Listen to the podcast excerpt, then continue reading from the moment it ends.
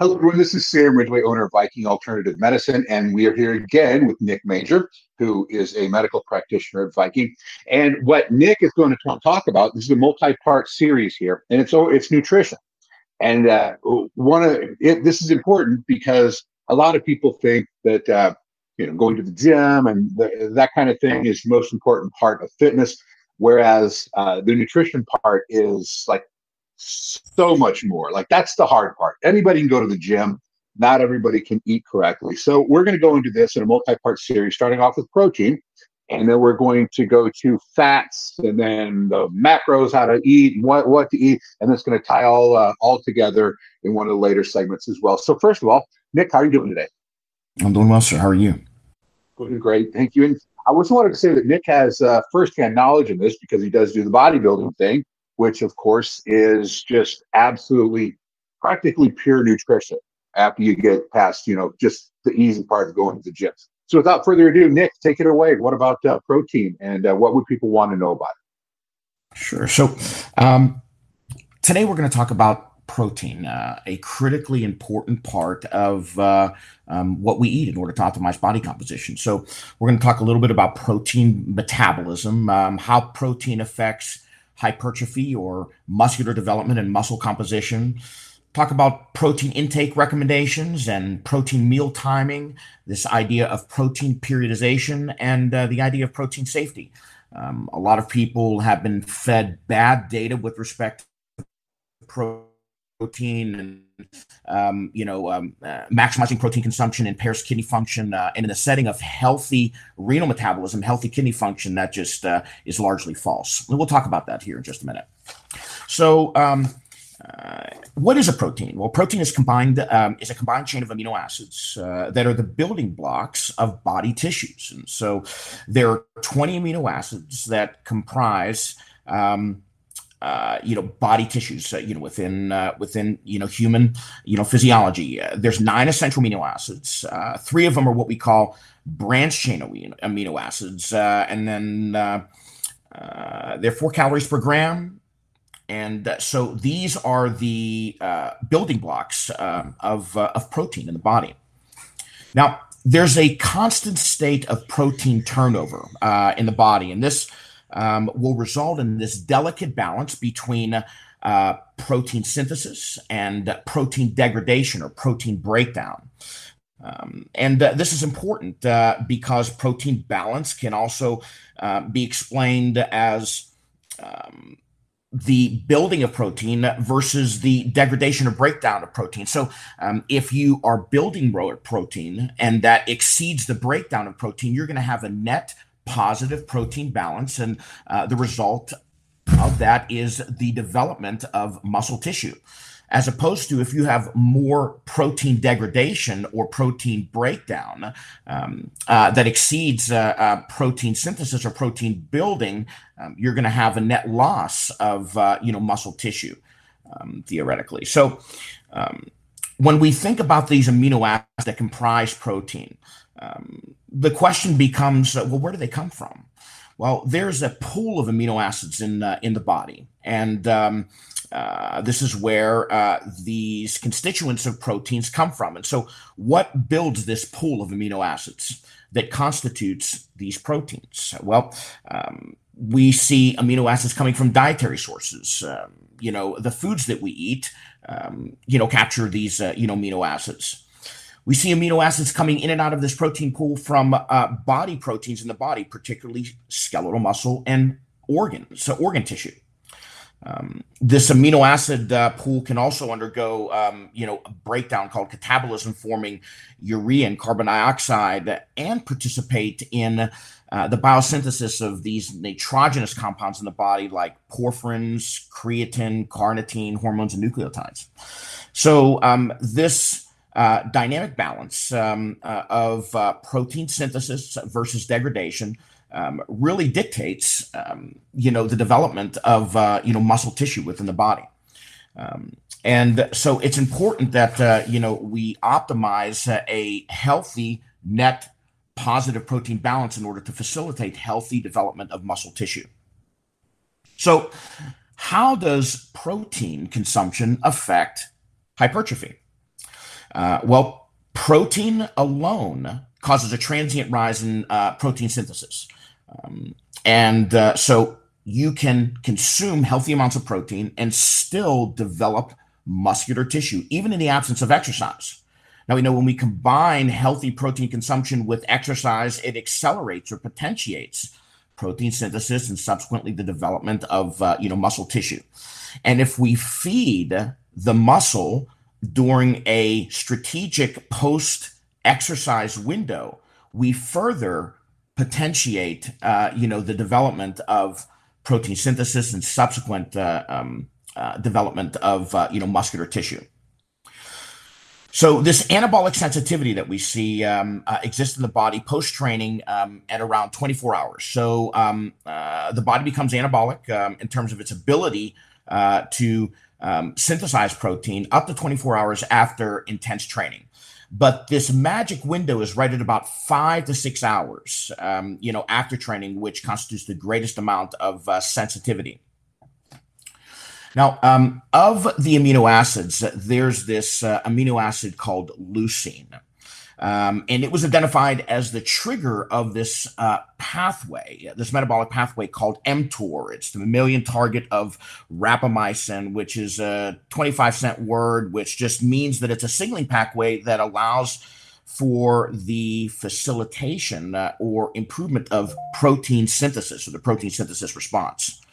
Um, and so when this mTOR pathway, when it was identified, um, you know, people were running to nutrition stores buying leucine powder and, uh, you know, wanting to do everything they could to consume leucine uh, in hopes to facilitate more, um, uh, you know, muscular development. But it was demonstrated um, in further study that there's a leucine threshold uh, at around two to three grams. Uh, so um, there's no need to consume supplemental uh, leucine powder. This threshold at two to three grams can be obtained um, uh, in 20 to 40 grams of high quality protein.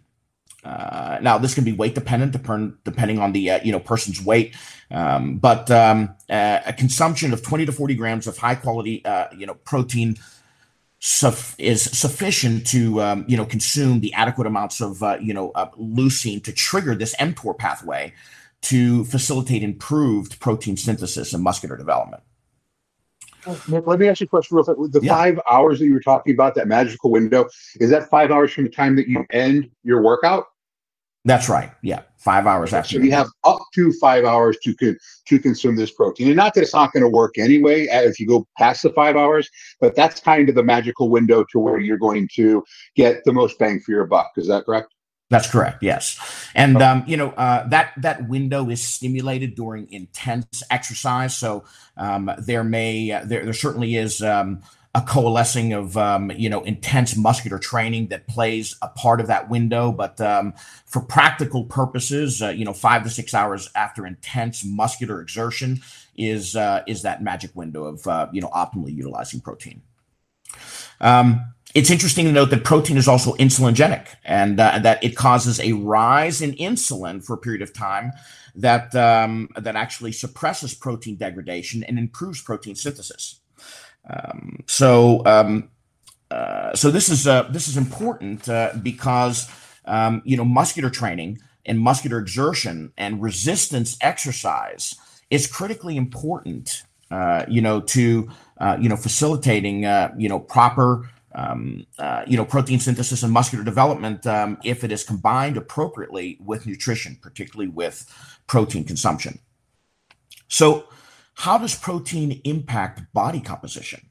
Well, uh, it increases satiety. That's the um, medical parlance for, um, uh, you know, uh, uh, the sensation of uh, being full. So the more protein you consume, um, the more full you feel, and the stimulation of satiety is uh, that is um, you know stimulated uh, through um, increased protein consumption. Uh, there's also a greater thermic effect of food with consuming protein. So a calorie of protein is not the same as a calorie of a carbohydrate. There's definitely greater thermic effect of food that's stimulated through protein consumption as opposed to uh, the consumption of uh, a corresponding equal amount of calories of carbohydrates.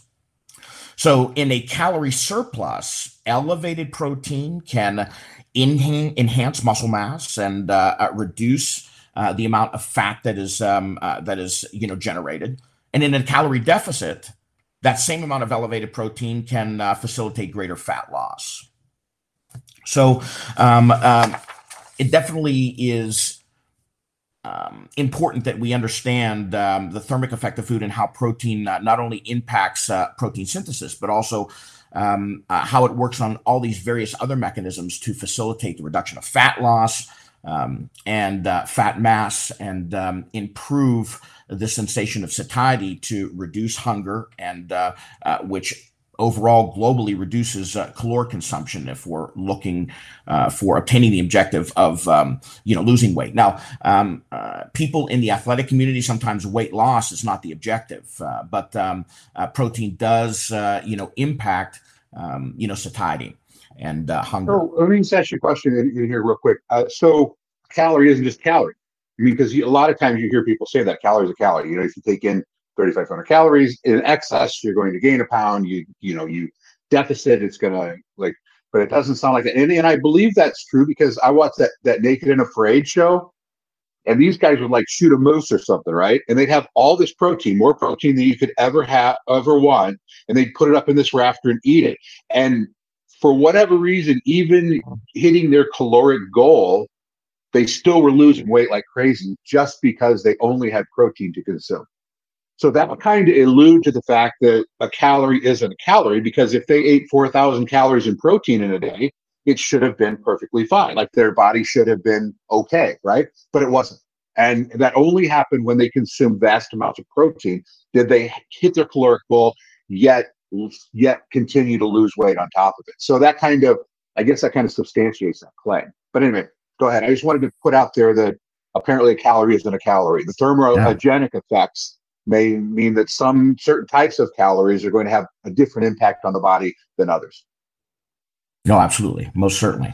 Um, I mean, um, you know, if you look at it practically, if you uh, substitute 100 grams of, um, uh, you know, uh, protein in place of, uh, uh, you know, 100 grams of carbohydrate, it's going to impact um, uh, you know the body in different ways. In terms of athletic performance, uh, you may have um, a slight reduction in athletic performance because uh, um, a primary fuel glucose that's uh, used to improve athletic performance is reduced because the because you now you have the, the predominant source uh, of fuel being protein.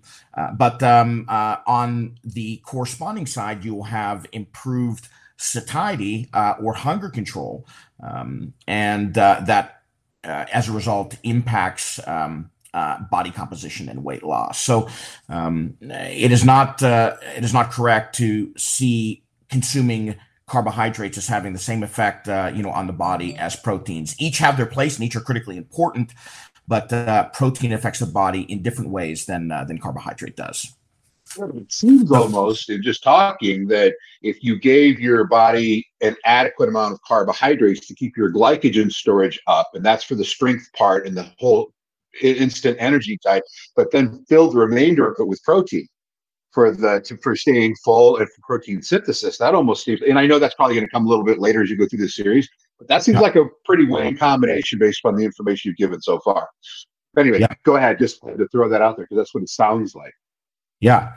Um, so how do we how do we dose uh, you know protein um, now the there are various uh, you know parameters that uh, that affect proper dosing of uh, proteins affected by exercise age body composition total energy intake and the training status of a, of a person, whether they're very athletic, minimally or moderately athletic. This all, uh, you know, plays a role in um, how the body best utilizes protein. But all of the data, you know, uh, has demonstrated that one to one and a half grams per pound of body weight uh, maximizes muscle protein synthesis and body composition.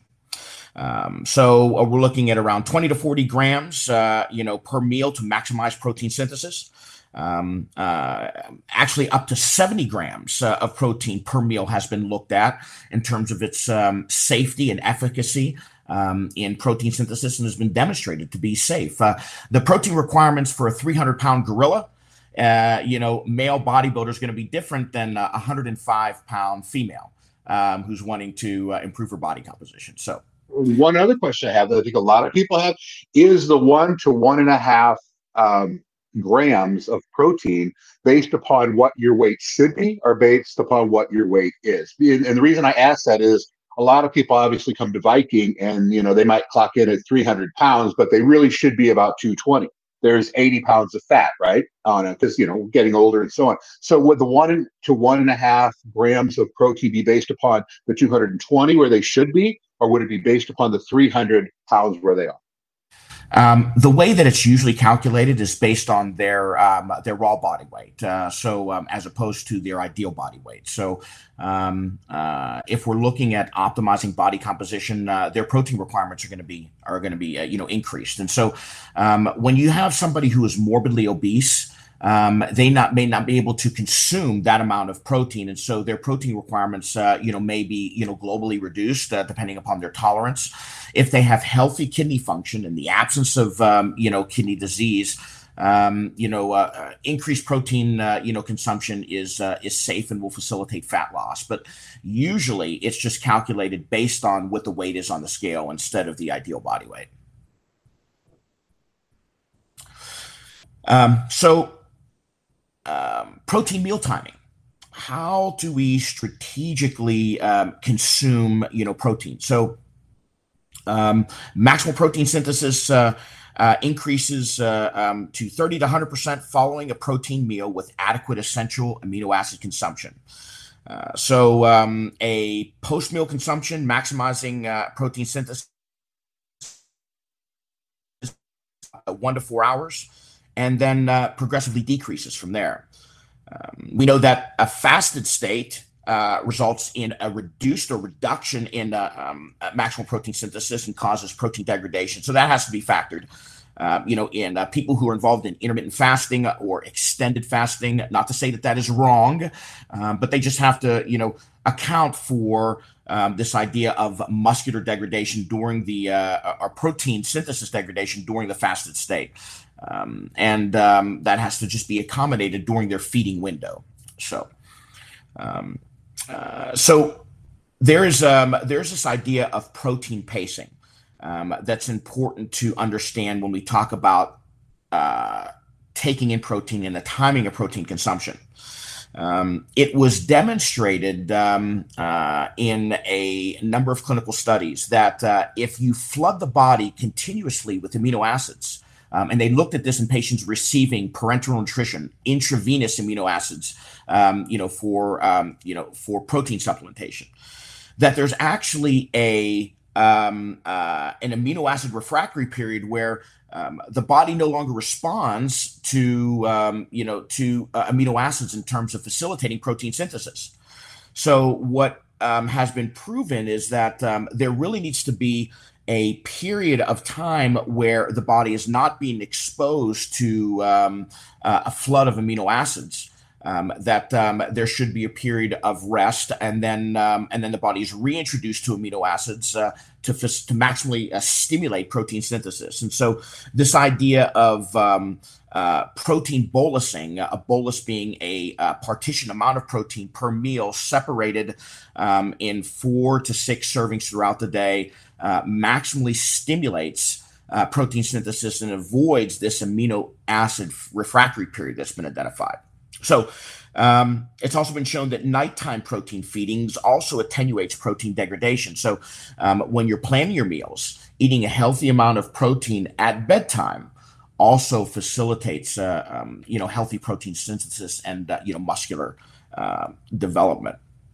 So, um, if we look at this practically, if you're consuming 250 grams of uh, protein per day, um, that equals about five to six meals of 40 to 50 grams of protein per meal, evenly spread out, three to four hours apart. Uh, that's going to hit all of your, um, uh, you know, protein needs uh, throughout the body. And of course, those numbers drastically change depending upon the weight of the person and their their individual nutrition requirements. But that kind of gives um, an idea of um, uh, of how to appropriately, you know, uh, you know, administer protein and uh, partition that throughout your meals throughout the day. Um, so we know that protein, you know, consumption, you know, uh, significantly affects uh, you know body composition, and this is why, as you mentioned in the beginning of our segment, um, uh, you know, uh, nutrition is so critically important, and it drastically affects body composition. Um, you can have the best drugs in the world and put needles in your body all day long. If you are eating poorly um, and exercising improperly, um, all of that fortune you spend on the medicines is, um, uh, you know, can be completely wasted. Uh, nutrition is critically important um, as a foundation to really make all these other things we do to improve body composition, you know, work the best. If we sacrifice, uh, you know, proper nutrition, we're going to sacrifice, uh, you know, the results we want to obtain. So that um, that's the uh, the highlights of uh, you know uh, protein consumption. That's awesome. That's incredible. Yeah. So okay. So today it was protein today, and then I think you said like next week we might do fats or something like that, and like just kind of take take these different macros and just kind of break them down and then tie it all in at the at the end of that. So again, Nick, thank you so much for your insight. I think this is going to be something people are going to look at. And uh, I mean, that was stuff I learned. I mean, when I look at it like intermittent fasting, where I don't eat from 7 p.m. until 11 the next day, if I look at those, putting those pieces of of getting my protein in over the course of that window, it makes it looks a little bit different. My eating habits habits would right because now I have to eat, and then like an hour later I have to eat, and then an hour later I have to eat. Like I have to I have to put all of that within that within that feeding window, like you said, as opposed right. to someone who can go till 10, 11 o'clock at night. So I think it depends upon what you're doing with your body as far as you know your eating schedule and other things. Um, I do think the intermittent fasting does really good for like keeping my weight, but that could just be because I'm not able to eat from 7 p.m. to 11 a.m., which I normally could probably pack in an extra thousand calories in that, just not even thinking about it. So, uh, but anyway, thank you for the insight. We'll do fats next week. And again, Nick, thank you so much for all your wisdom and, uh, and expertise.